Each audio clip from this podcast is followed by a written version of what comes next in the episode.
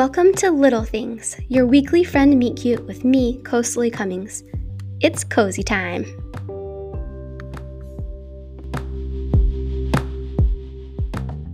And a more general introduction to various world, major world religions and, and what those beliefs are. Hi, guys. Thanks so much for listening to Little Things. It's so good to be back. Uh, sorry if you hear a little bit of construction in the back around. um, the building next to us is still being built, so you might hear like hammering or drilling or any sorts of noises, and i apologize for that. Um, it's been about four months of this, so it's just something I have to deal with when I'm recording um, at home. So today I want to talk a little bit about, I don't know, just a couple things I've been thinking about. One is a new kind of platform that I signed up for. It's called Uplift Kids. I think just called Uplift. We call Uplift Kids. It's basically a series of online lessons or like e courses. What you call e courses? I'm not sure. But basically, online lessons that are supposed to help you teach your kid about various world religions and also a basis of spirituality and emotional intelligence, perhaps, just kind of understanding a little bit more about yourself and learning to understand better about what you feel and are thinking and what that means. Kind of the idea of like mindfulness and being more in tune with yourself. Uh, but then also I, the overall, my husband found out about Uplift and sent it to me, and I was a little bit skeptical at first sometimes when I hear those or read those phrases that are like, tune into yourself, or um, I don't know, like those, you know, the mantras you're supposed to say to yourself, or it can quickly sound pretty hippy dippy, and I'm kind of like, eh, I don't know. Although I do sometimes like that kind of thing. Um, I just wasn't sure, but I started looking, I looked at a sample lesson and then heard from a couple people that, on Instagram that they had done it with their kids and really liked the conversations that were coming from having these lessons and these prompts. Um, so I went for it. It was like a hundred dollars for a year, I think, or access to all the lessons. And I can't remember how many lessons there are. And basically, it's I'm making it sound like it's more structured than it is. Basically, there's just this catalog of themed lessons that have prompts and videos and links to articles, and um, it's broken down to to teach to teens, kids, or really little kids, and there'll be like coloring sheets or activity pages, simple questions, you know, or like prompts for yourself, maybe as you're journaling and thinking about the idea of like an internal compass or what it means to live simply or that type of thing. And I've just dived into one of the lessons, but I've been so impressed with what I see there and whoever put together the curriculum did a really great job at keeping it very simple. There's nothing in there that feels superfluous. It feels like whatever's in there was put in very deliberately. And um, the couple of videos, short videos that I've watched, have been linked to, have been really great. And there was a link to an article on like the cut about um, how kids benefit from developing a sense of spirituality or following a it doesn't have to be a religion but even just embracing their own spirituality and not stamping that out. And i really it was just really interesting. I think it'll be really great. Each week we already do as a family something called family home evening which is kind of a just a tradition that i grew up with in my family doing that almost every week. The idea i think from the 70s um, the leader of the church that i belong to the church of jesus christ of latter day saints he said hey i think it'd be great if every family got together and spent some time together every monday night and talked about um, the doctrine of what we believe talked about scripture um, said prayers together maybe read some scriptures did something fun together.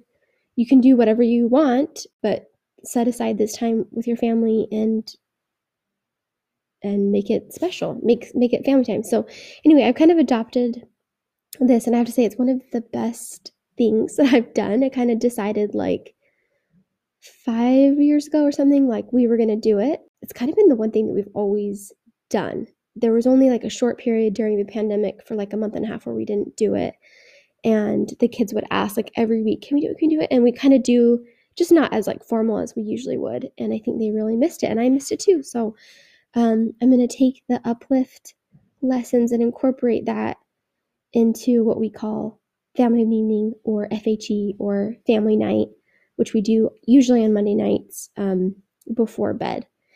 So, but I'm excited. I read through that first lesson and I'm like, oh, this is something that, you know, my oldest oldest kids will ask questions about and be interested, and my youngest will bebop around and probably be totally annoying. But then we have a coloring page for him.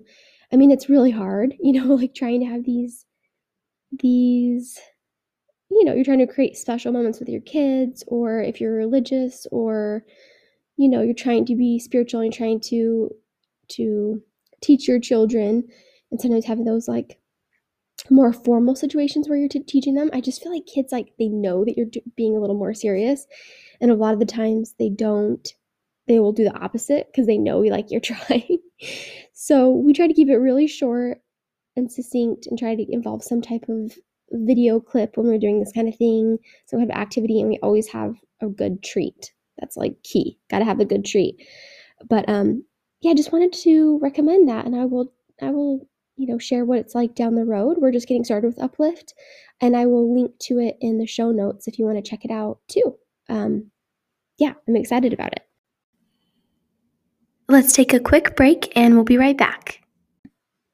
I don't know if I'm the only one, but I feel and I go through phases. I've definitely felt this before, but lately I've felt very creatively drained like, I have no energy to come up with new ideas, to make the things that I've already have ideas about. I have a long list of like podcast ideas or newsletter ideas or Instagram posts ideas or articles I want to write or essays I want to write or I have a book I'm working on or um, I want to plan these special trips with my older kids and take them on those trips or I want to um, go do little nature activities with them around our house, or I want to do this or that. And I'm just like feeling so drained, um, despite having some help at home and then having my kids back in school again. So I don't know what it's what is going on. I feel like if I just don't stick to my normal routine of like making this podcast, you know, every four or five days, if I don't, you know, spend more time on I just like quickly lose any steam that I had.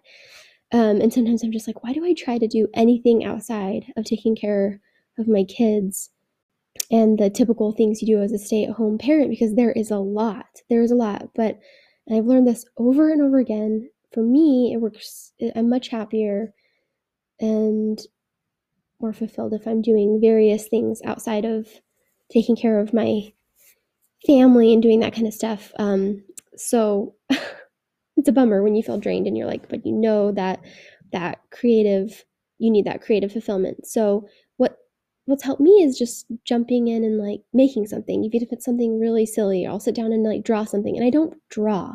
I just sit down and like doodle a pattern or trace something, and try not to think when I'm doing it. Just relax and let myself make something with my hands. Um, but I didn't talk about it when it happened.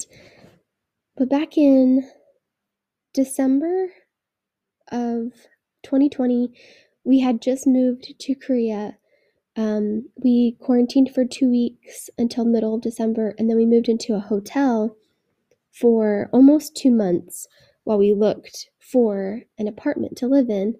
And during that time, our kids weren't in school and then they did start school and it was only online. Um, so we had three kids on school and then one two year old trying to destroy everything. Um, it was okay. it was it was really hard. It was really hard. Um, but something I would do is every night I would take like a long bath and I would put on all sorts of creams and lotions and serums and I bought myself really cozy sweatpants and sweatshirt because it's absolutely freezing here. Oh my gosh, I did not know Seoul was so cold. And um, then I started to feel like I was just drowning and didn't have a life beyond oh, just the day to day.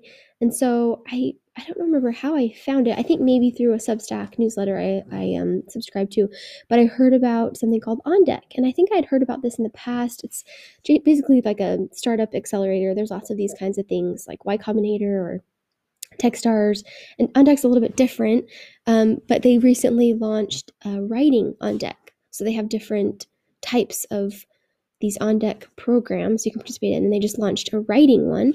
And there were a couple of people involved that I had heard of and was excited about, so I looked into it and ended up applying, um, kind of spur of the moment, and did a interview. And of course, those interviews that means it's like six in the morning for me, and because it has to be the East Coast time anyway. Pretty crazy trying to do anything in the states.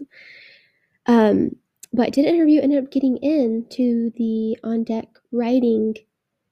What would you call it? Like fellowship, maybe. Um, basically, it's a program where you pay to be a part of a group. Um, there's mentoring with experts in internet writing arena. Um, there's so many ways you can describe what writing online can be called but i call it internet writing. But um so people who you know are well versed in that they would mentor you you do weekly um, workshop sessions. So you're writing your own work and you're kind of fine tuning and figuring out like what it is you want to write about and how you want to go about that. And other people would consult with you about the best avenues to take your writing in and you also be working on your actual writing craft during the process. And I believe the program's a month and a half, two months.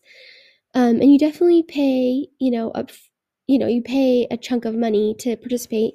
Um, but I've definitely learned that when you have to pay for, you know, if you have to pay for something, you're really going to be invested. And to pay a couple thousand dollars to have that accountability and um, to kind of force you to participate in a program that by the end you'll have more writing samples, you'll have feedback from outside people that have never seen your writing or outside of your current like niche is just like incredible. And also it's just like a very diverse group which i found very interesting and i feel like would be really helpful for me. Um, but yeah they accepted me into the program and then we were still living I think we had just moved into our apartment like a week and I was like felt like I was completely drowning. I think I underestimated big time what a huge adjustment it is to move overseas.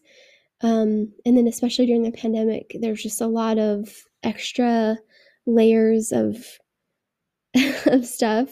So I said no, and then I said, you know, let's touch base later. And I've been thinking about it more, and I think they do it maybe a few times a year. They've only done a couple um, cohorts.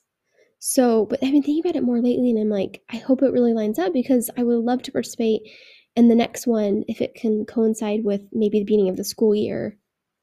Um, I just feel like I have, I do have things I want to work on. I really want to work on my young adult novel. I want to have more time to like free write and just see what comes out of that. I want to work on different types of writing. I've never been trained in creative writing. I would love to, you know, take these classes that they're offering and be mentored in creative writing. I don't know how to um, present writing on social. I feel like that's a really difficult challenge for a lot of writers is like, well, how can I visually showcase my writing um, and get people to look at it.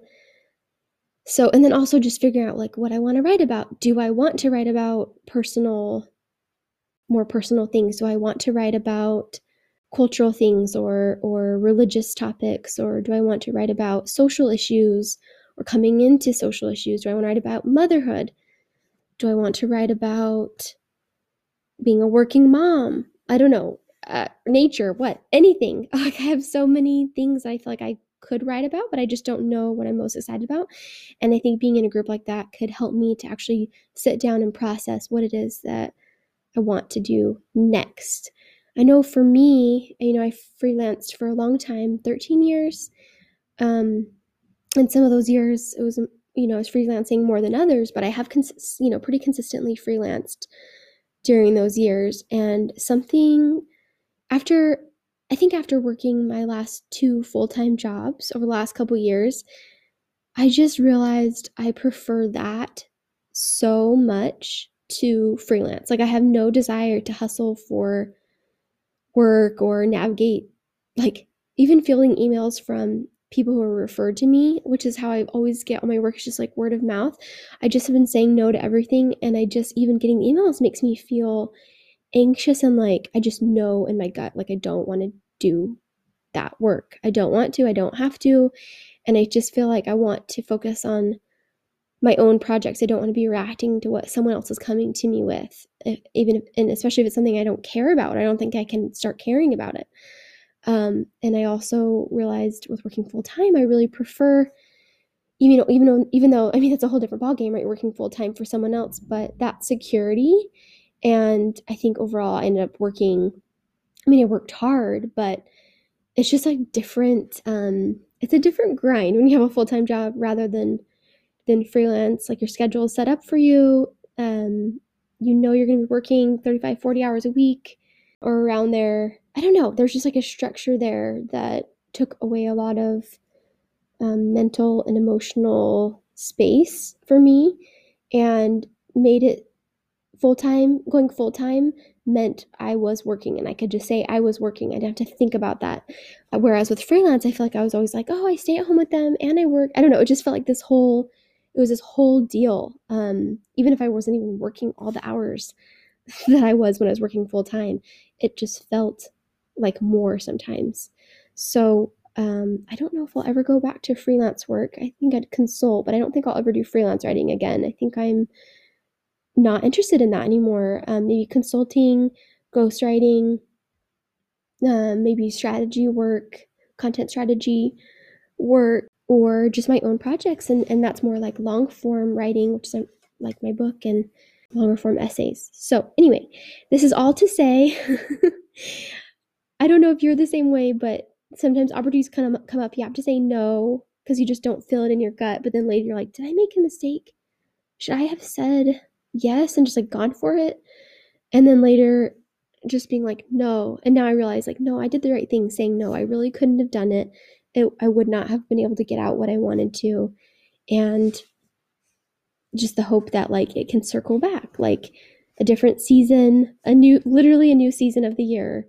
Fall 2021 will be better than winter 2020 for me to participate in this type of group of On Deck. So, anyway, I'm excited about this. If you have anything like this that you are excited about participating in, or you applied to something and you got it and you had to say no because you couldn't find childcare, or you had to go back to work, or this or that, I would love to hear about that and know that I'm not the only one. I know I'm not. I know there's lots of us who have had to change our plans over the last year and beyond. Um, you can email me at Koseli Cummings, K O S E L I C U M M I N G S at Gmail or message me on Instagram at Koseli Cummings, and that will be in the show notes.